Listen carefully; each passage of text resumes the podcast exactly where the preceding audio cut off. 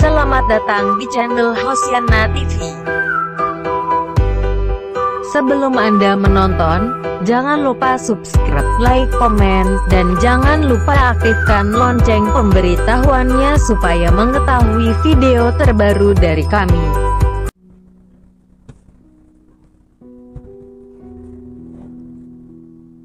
Saudara-saudara yang dikasih dalam nama Tuhan Yesus Kristus,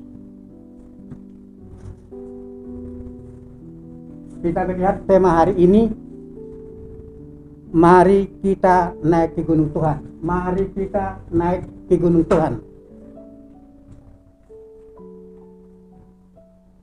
Mungkin saudara-saudara akan bertanya, gunung Tuhan itu di mana? Nah, itulah yang perlu kita coba pelajari pada saat ini, supaya kita masing-masing mengerti apa yang dikatakan naik ke gunung Tuhan. Kita coba membaca dari Yesaya pasal yang kedua, dimulai ayat satu sampai dengan yang kelima. Saudara yang mengikuti saya membaca. Sion sebagai pusat kerajaan damai. Firman yang dinyatakan kepada Yesaya bin Amos tentang Yehuda dan Yerusalem akan terjadi pada hari-hari yang terakhir. Gunung tempat rumah Tuhan akan berdiri tegak di hulu gunung-gunung dan menjulang tinggi di atas bukit-bukit. Segala bangsa akan berduyun-duyun ke sana, dan banyak suku bangsa akan pergi dan berkata, mari kita naik ke gunung Tuhan, ke rumah Allah Yakub, supaya ia mengajak kita tentang jalan-jalannya, dan supaya kita berjalan menempuhnya. Sebab dari Sion akan keluar pengajaran dan firman Tuhan dari Yerusalem. Ia akan menjadi hakim antara bangsa-bangsa dan akan menjadi wasit bagi banyak suku bangsa. Maka mereka akan menempa pedang-pedangnya menjadi mata bajak, dan tombak-tombaknya menjadi pisau pemangkas. Bangsa tidak akan lagi mengangkat pedang terhadap bangsa, dan mereka tidak akan lagi belajar perang. Hai kaum keturunan Yakub, mari kita berjalan dalam terang Tuhan. Demikian firman Tuhan.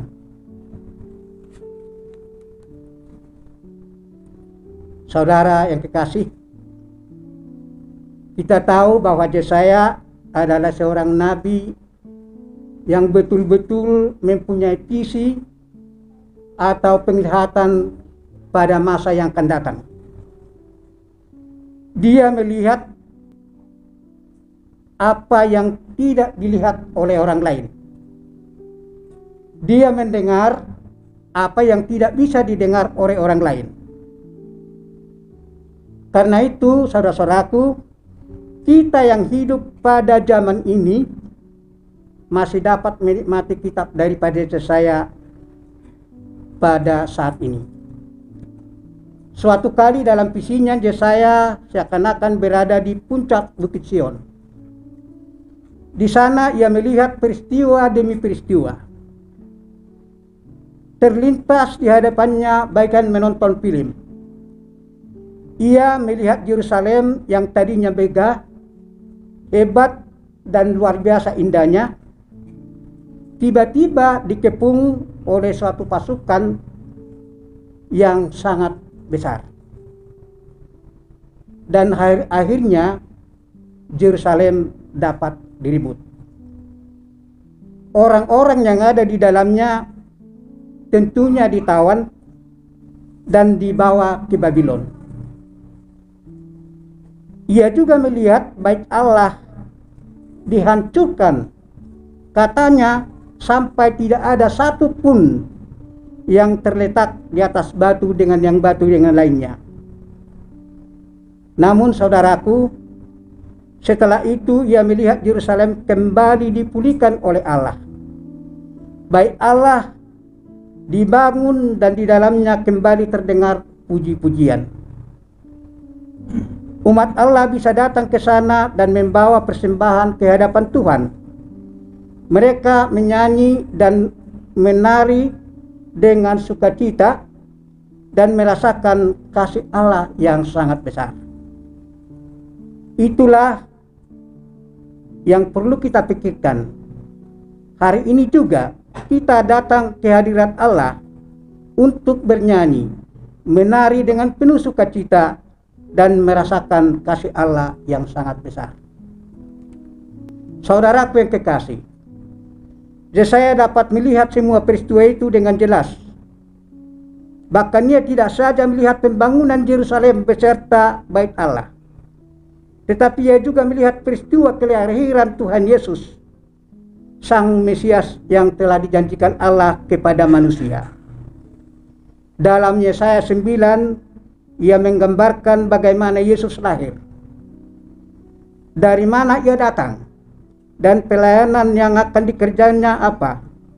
Sebab seorang anak telah lahir untuk kita, seorang putra telah diberikan untuk kita, lambang pemerintahannya ada di atas bahunya, dan namanya disebutkan Orang Penasehat yang Ajaib, Allah yang Perkasa, Bapa yang Kekal, Raja Damai.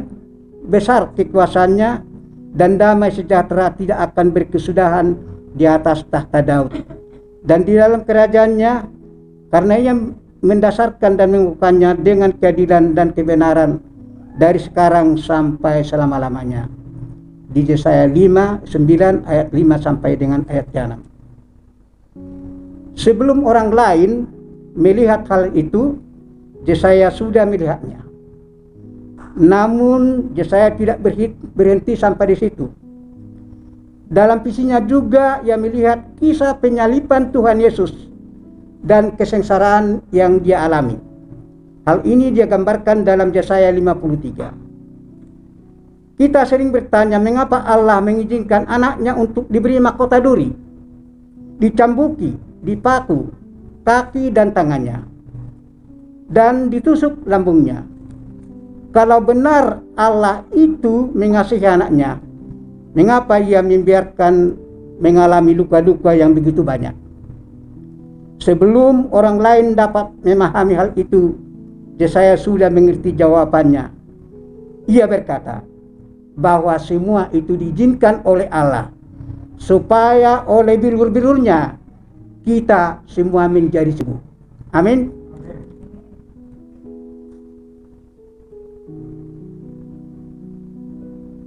Yesaya tidak berhenti sampai pada kisah penyalipan Yesus.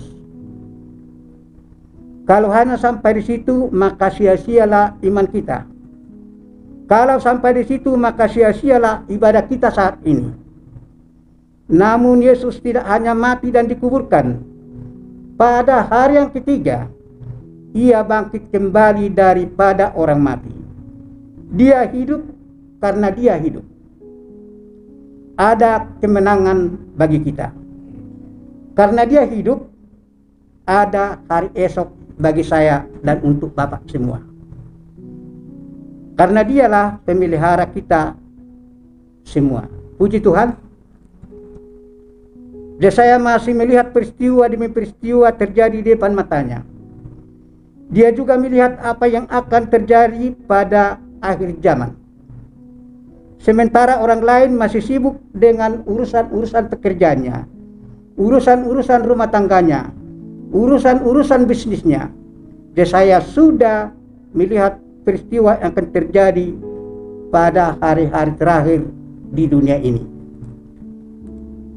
Saudara yang kekasih, Yesaya sudah melihat semua hal itu dan menulisnya supaya kita yang hidup pada zaman sekarang ini, pada abad ini, dapat mengerti rencana Allah dan ikut ambil bagian di dalamnya.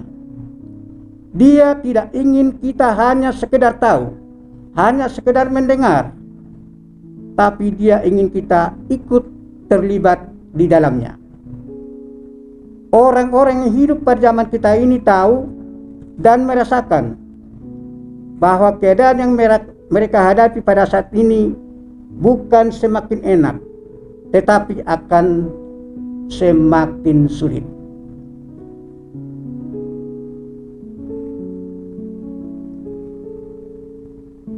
Yesaya sudah menggambarkan hal itu dalam kitabnya. Dia melihat bahwa dunia kita sedang menuju pada kehancurannya.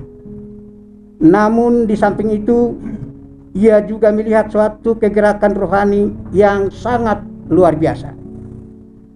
Pada hari-hari terakhir, orang-orang akan datang berduyun-duyun ke Bukit Sion untuk melihat kabarnya dan menyembah kepada Tuhan.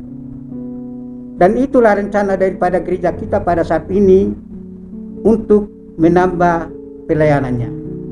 Kita tahu bahwa pada beberapa minggu yang lalu kita sudah mulai melayani sekolah minggu di satu tempat.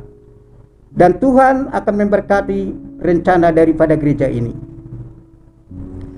Akan terjadi pada hari-hari yang terakhir, gunung tempat rumah Tuhan akan berdiri tegak di hulu gunung-gunung dan menjulang tinggi di atas bukit-bukit. Segala bangsa akan berduyun-duyun ke sana. Tadi yang kita baca Yesaya dua ayat yang kedua.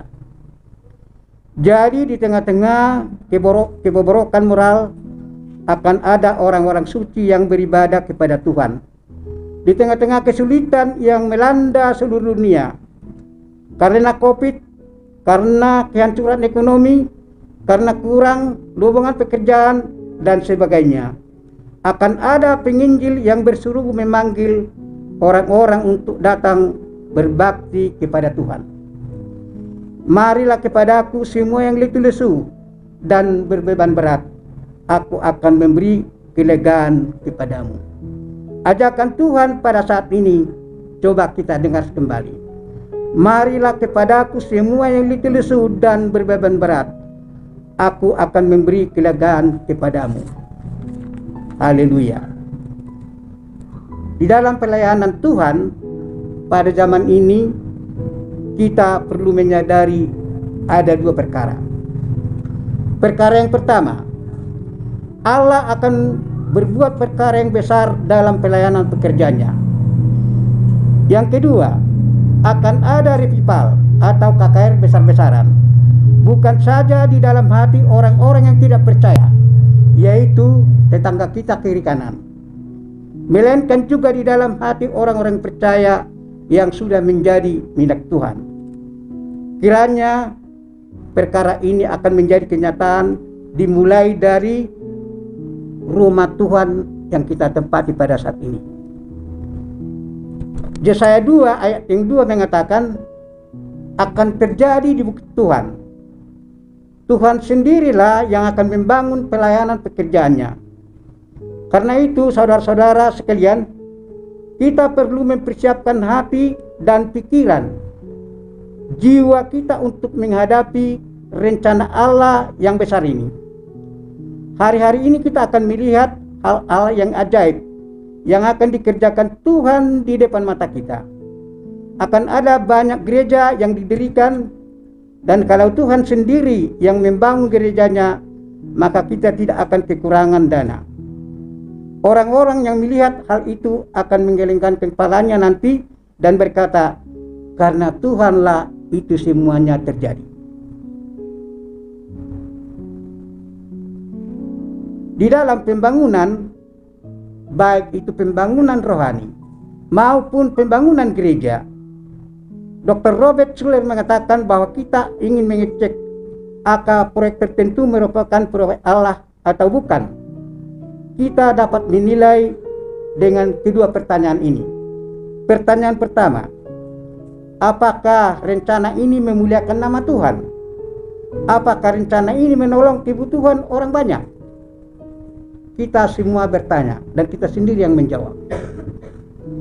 Kalau iya, kita boleh percaya bahwa proyek ini dan rencana ini pasti berhasil, apapun halangan yang merintanginya. Sebab kalau Allah sendiri yang membangun, hal itu pasti terjadi. Kita tahu di dalam Injil, ketika orang Israel keluar dari Mesir, mereka tidak punya emas atau perak.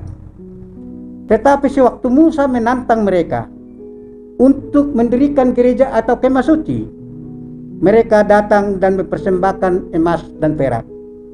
dan segala macam perhiasan-perhiasan lainnya.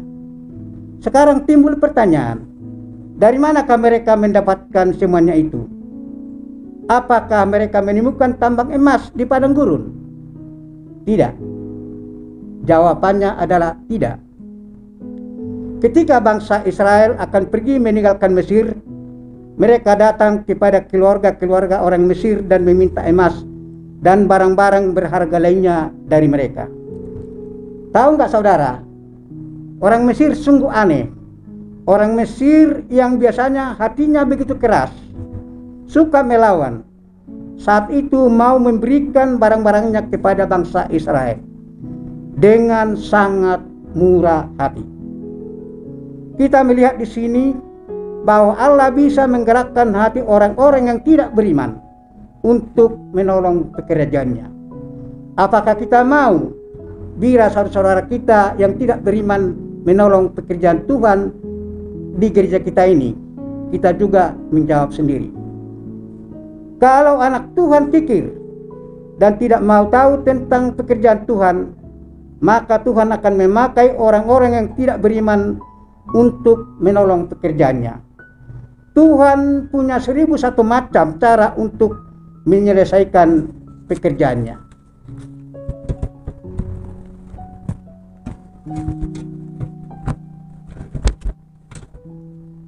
Karena itu saudara-saudaraku, kita tidak perlu berkecil hati dan takut untuk maju. Sekalipun saat ini kita seakan-akan tidak punya dana, kalau rencana atau proyek yang kita jalankan sungguh-sungguh memuliakan nama Tuhan dan berguna bagi orang banyak, kita boleh percaya bahwa hal itu boleh terjadi. Pada zaman akhir ini Allah akan membuat perkara yang besar. Allah hendak membangun baitnya di atas muka bumi ini. Karena itu saudara-saudaraku, mari kita pikirkan rencana-rencana yang besar bagi Dia. Dambakanlah perkara-perkara yang besar bagi Dia. Karena tidak lama lagi kita akan menyaksikan dan mengalami kejadian-kejadian yang dahsyat dalam pelayanan pekerjaan Tuhan. Pada hari-hari terakhir akan terjadi revival besar-besaran.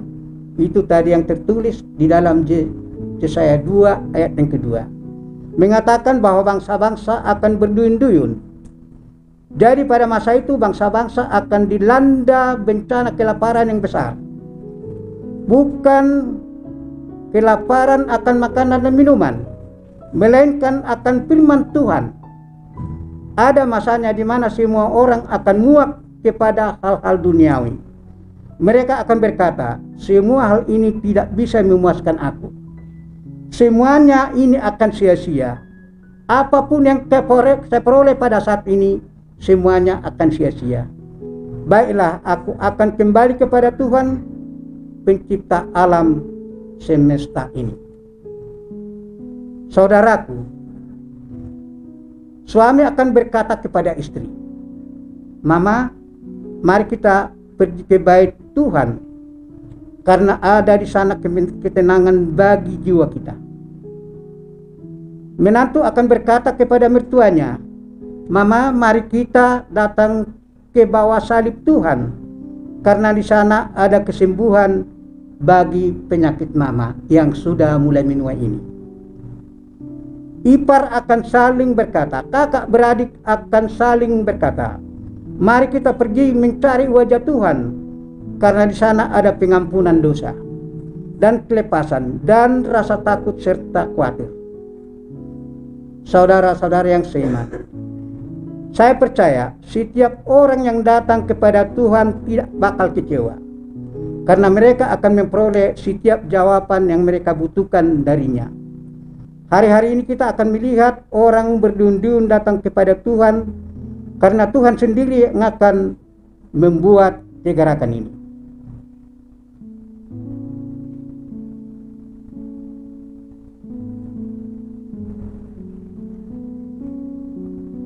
Di dalam beberapa ayat ini saja kita menjumpai kata mari ada beberapa kali, dan banyak suku bangsa akan pergi serta berkata, "Mari kita naik ke gunung Tuhan, mari kita naik ke gunung Tuhan, ke rumah Allah Yakub, supaya mengajar kita tentang jalan-jalannya dan supaya kita berjalan menempuh. Sebab dari Sion akan keluar pengajaran dan firman Tuhan dari Yerusalem." Itu ayat yang ketiga. Hai kaum keturunan Yakub, mari kita berjalan di dalam terang Tuhan. Ayat yang kelima. Kata mari di sini adalah suatu ajakan. Saya ulangi, kata mari di sini adalah suatu ajakan. Saya yakin bahwa gereja Tuhan akan menggenapi ayat ini, mengajak orang-orang untuk datang dan mengenal Tuhan. Semua nyanyian yang dinaikkan dan semua khotbah yang dikumandangkan hanyalah bermotif ajakan, bukan suatu paksaan. Gereja hanya mengajak orang-orang untuk datang kepada Tuhan. Mau ikut boleh, mau tidak tidak apa-apa. Ya, coba diingat. Gereja hanya mengajak untuk datang bersekutu kepada Tuhan. Mau silakan, tidak mau tidak apa-apa. Yesus juga mengajukan ajakan kepada kita. Marilah kepadaku semua yang letih lesu dan berbeban berat. Aku akan memberi kelegaan kepadamu. Dalam kegerakan Allah yang hebat nanti pun, satu dengan yang lain akan saling mengajak. Karena itu marilah kita juga menawarkan ajakan kepada keluarga kita, kepada teman-teman kita, kepada saudara-saudara kita, bahkan kepada pacar kita, bahkan kepada semua orang. Mengapa kita harus mengajak orang-orang itu untuk datang dan mengenal Tuhan? Ya tentunya mungkin kita akan capek. Apa gunanya bagi saya? Sekarang kita akan melihat, karena ada tiga hal kenapa kita harus mengajak orang-orang untuk datang mengenal Tuhan. Yang pertama, masanya sudah begitu singkat. Makanya sudah begitu singkat. Alkitab berkata tentang hari-hari terakhir.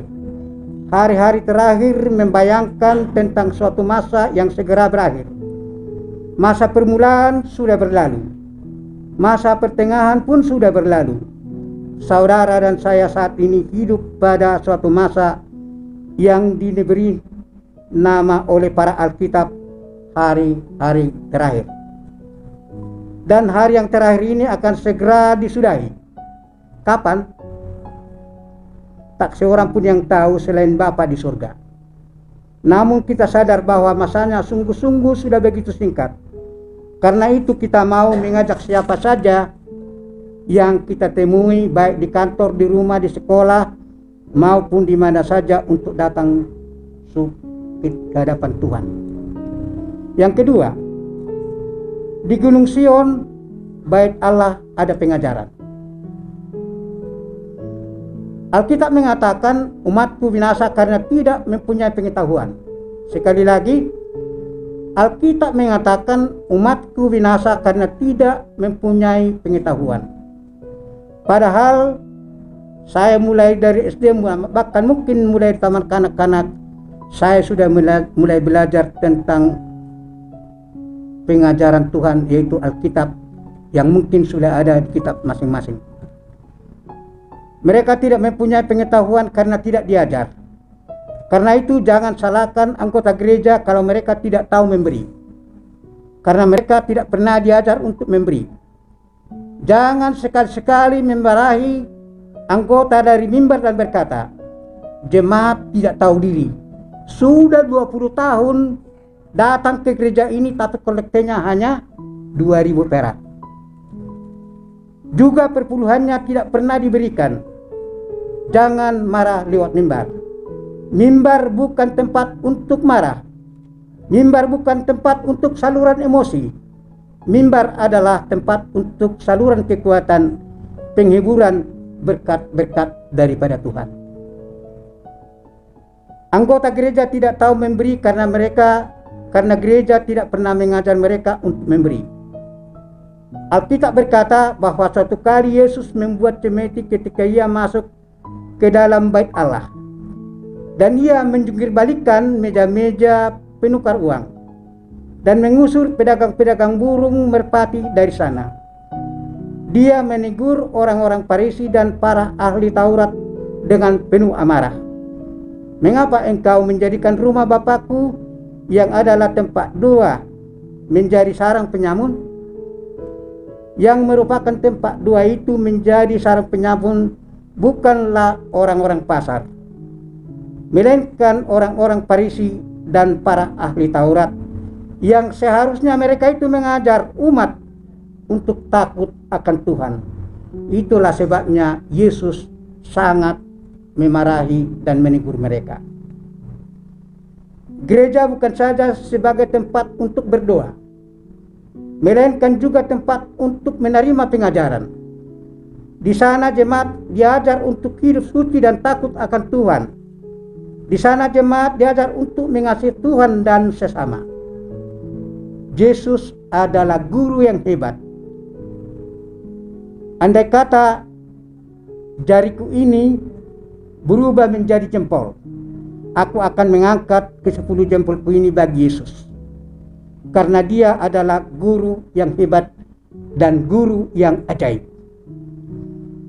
Ketika dia mengajar, orang-orang terpukau mendengar pengajarannya. Mereka tercengang-cengang mendengar pengajaran yang indah dari murid Yesus, sampai mereka lupa untuk makan. Yesus adalah guru yang heran. Dia tidak saja mengajar tentang surga atau tentang iman, sambil berkata, "Pandanglah burung-burung di langit yang tidak menabur dan tidak menuai dan tidak mengumpulkan bekal dalam lumbung, namun diberi makan oleh Bapamu yang di surga. Bukankah kamu jauh melebihi burung-burung itu?" Namun suatu kali ketika dia masuk ke Bait Allah, ia tidak berdiri mengajar, tetapi dia duduk di dekat tempat derma, di tempat persembahan.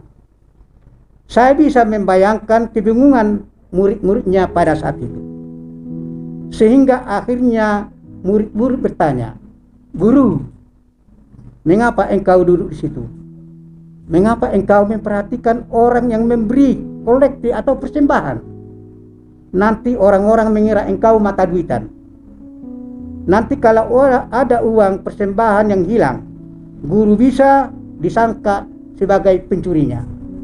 Bukankah orang-orang sudah mengenal guru sebagai pengkhotbah? Mengapa guru duduk-duduk dekat kantong persembahan?" Tahu tidak saudara-saudara, Yesus hanya diam dan tidak memberi jawaban. Mungkin saat itu iman-iman sudah mulai berkasak kusuk membicarakan sikap Tuhan Yesus, sampai akhirnya datanglah seorang janda miskin ke tempat penyerahan persembahan dan memasukkan kolektenya. Yesus segera memanggil murid-muridnya dan berkata, "Lihatlah janda itu. Aku berkata kepadamu bahwa ia sesungguhnya sudah memberi jauh lebih banyak dari orang-orang lain, karena ia sudah memberikan seluruh nafkahnya untuk pekerjaan Tuhan." Saudara yang kekasih, Yesus tidak hanya berkhotbah tentang iman dan tentang surga, tetapi ia juga berkhotbah tentang uang. Karena itu jemaat juga perlu diajar tentang memberi.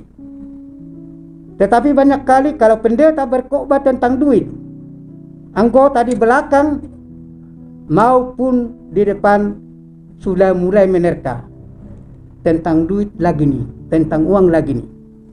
Namun memang itulah tugas seorang hamba Tuhan. Terserah saudara mau menerima atau tidak. Tuhan berkata, "Berilah, maka kamu akan diberi." Kita perlu belajar untuk memberi supaya pekerjaan Tuhan dapat berkembang dengan baik. Kita perlu belajar untuk menunjang pelayanan-pelayanan pekerjaan Tuhan dengan uang kita, supaya ada banyak jiwa yang ditolong, diselamatkan, dan diberkati Tuhan. Kita tahu bahwa setiap pengorbanan kita akan berguna untuk kelebaran kerajaan surga. Oleh karena itu saudara-saudara yang dikasih di dalam nama Tuhan Yesus, ajaklah orang-orang untuk datang ke dalam Bait Allah, karena di sana ada pengajaran yang menuntun kita untuk hidup berkenan kepadanya. Beramai-ramailah datang ke dalam rumah Tuhan. Yang ketiga dan terakhir,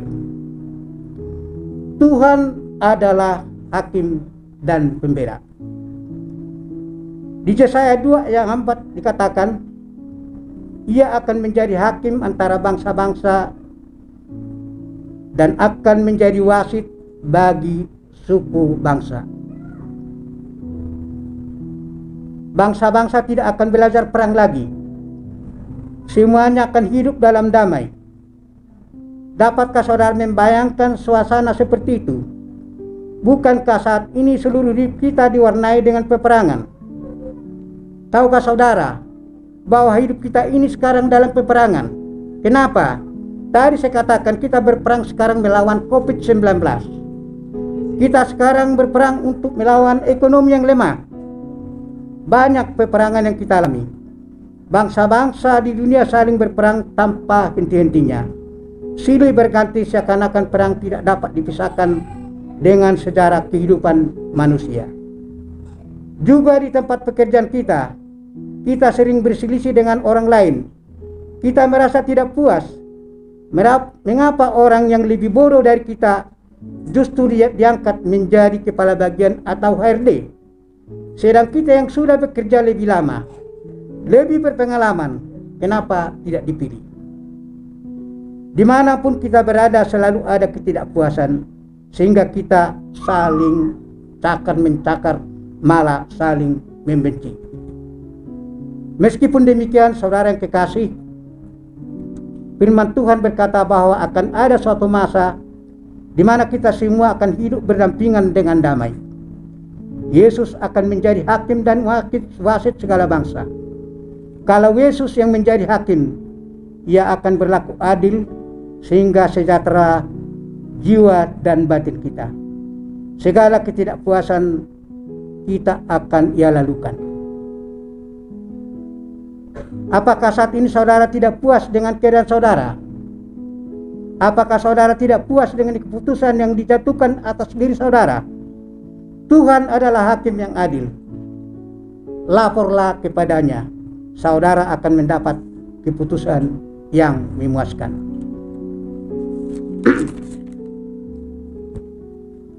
Kalau Tuhan yang menjadi hakim kita, semuanya akan menjadi beres. Mungkin saat ini engkau tertipu ratusan juta. Mungkin sertifikat, sertifikat rumahmu diambil orang. Mungkin pacarmu diribut oleh orang. Saudara tidak perlu takut, karena Tuhanlah yang menjadi hakim kita. Sungguh dalam hari-hari ini kita akan melihat satu pergerakan yang besar. Orang-orang akan datang berdundun kepada Tuhan. Sion akan dipenuhi dengan semarak kemuliaan Tuhan. Namun kalau kita mengalami hal itu, kita harus mau membayar harganya. Apakah harganya itu, saudaraku? Yesaya dua ayat lima mengatakan, "Hai kaum keturunan Yakub, mari kita berjalan di dalam terang Tuhan." Kemuliaan Tuhan akan dinyatakan. Kegerakan yang besar akan terjadi kalau anak-anak Tuhan hidup di dalam terangnya dan di dalam kebenaran. Dunia ingin melihat keteladanan kita, melihat kehidupan anak-anak Tuhan. Kalau mereka menjumpai hal itu, mereka tidak akan menunda-nunda waktu lagi untuk datang kepada Tuhan. Mereka akan berdundun dan menyembah Tuhan. Sebab itu biarlah saat ini, saat ini kita hidup dalam terangnya. Saudara yang kekasih di dalam nama Tuhan Yesus, minggu-minggu ini adalah Minggu Pasion, masa penderitaan. Coba kita perhatikan di depan, ada tiga salib. Ada tiga salib. Kenapa enggak lima? Kenapa enggak sepuluh? Apakah pada saat itu hanya dua penjahat? Kenapa Tuhan Yesus ada di tengah? Kenapa enggak di kiri? Kenapa tidak di kanan? Ini mungkin suatu pertanyaan bagi kita untuk menyongsong Jumat Agung. Coba kita perhatikan. Tuhan Yesus di tengah adalah Dia tidak membeda-bedakan siapa ciptaan Tuhan, yang baik maupun yang buruk, yang berdosa maupun tidak berdosa, yang pintar ataupun yang bodoh, yang kaya maupun yang mis, miskin. Dia di tengah-tengah. Dan juga menggambarkan dia di tengah-tengah adalah sebagai vertikal. Hanya Tuhan yang kita puji dan kita sembah. Sedangkan ke kiri kanan horizontal adalah kita harus saling mengasihi. Di samping itu, saudara yang kekasih, kita coba perhatikan banyak orang-orang berdundun pada saat Pilatus mengatakan bahwa Tuhan Yesus tidak bersalah. Tapi orang banyak mengatakan, serahkan Yesus kepada kami. Yesus serahkan kepada kami. Mereka meminta Tuhan Yesus bukan untuk dipuji dan dipermuliakan, tetapi apa? Tuhan Yesus untuk disalibkan. Ini sekarang pertanyaan buat kita. Kadang-kadang kita mengundang Tuhan Yesus, tapi bukan untuk dipuji dan dipermuliakan, tapi Anda adalah untuk ikut menyalibkan. Ingat. Yang kedua,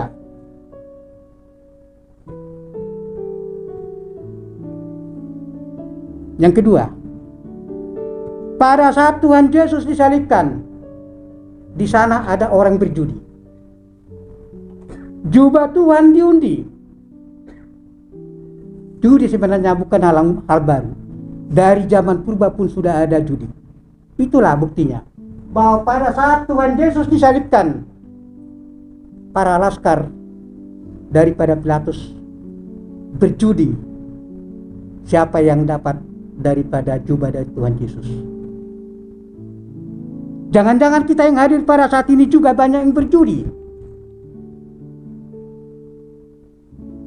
Bentuknya bukan harus begitu, tapi banyak yang kita coba perhatikan di dalam hidup kita.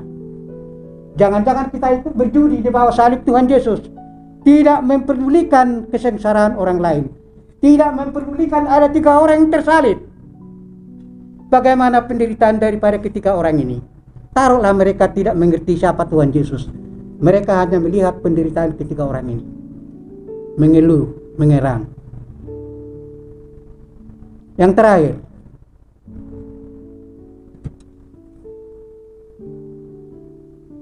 di sana akan kita lihat murid-murid Tuhan Yesus bersama dengan ibu Tuhan Yesus. Mereka inilah yang selalu mengikuti ajaran Tuhan Yesus.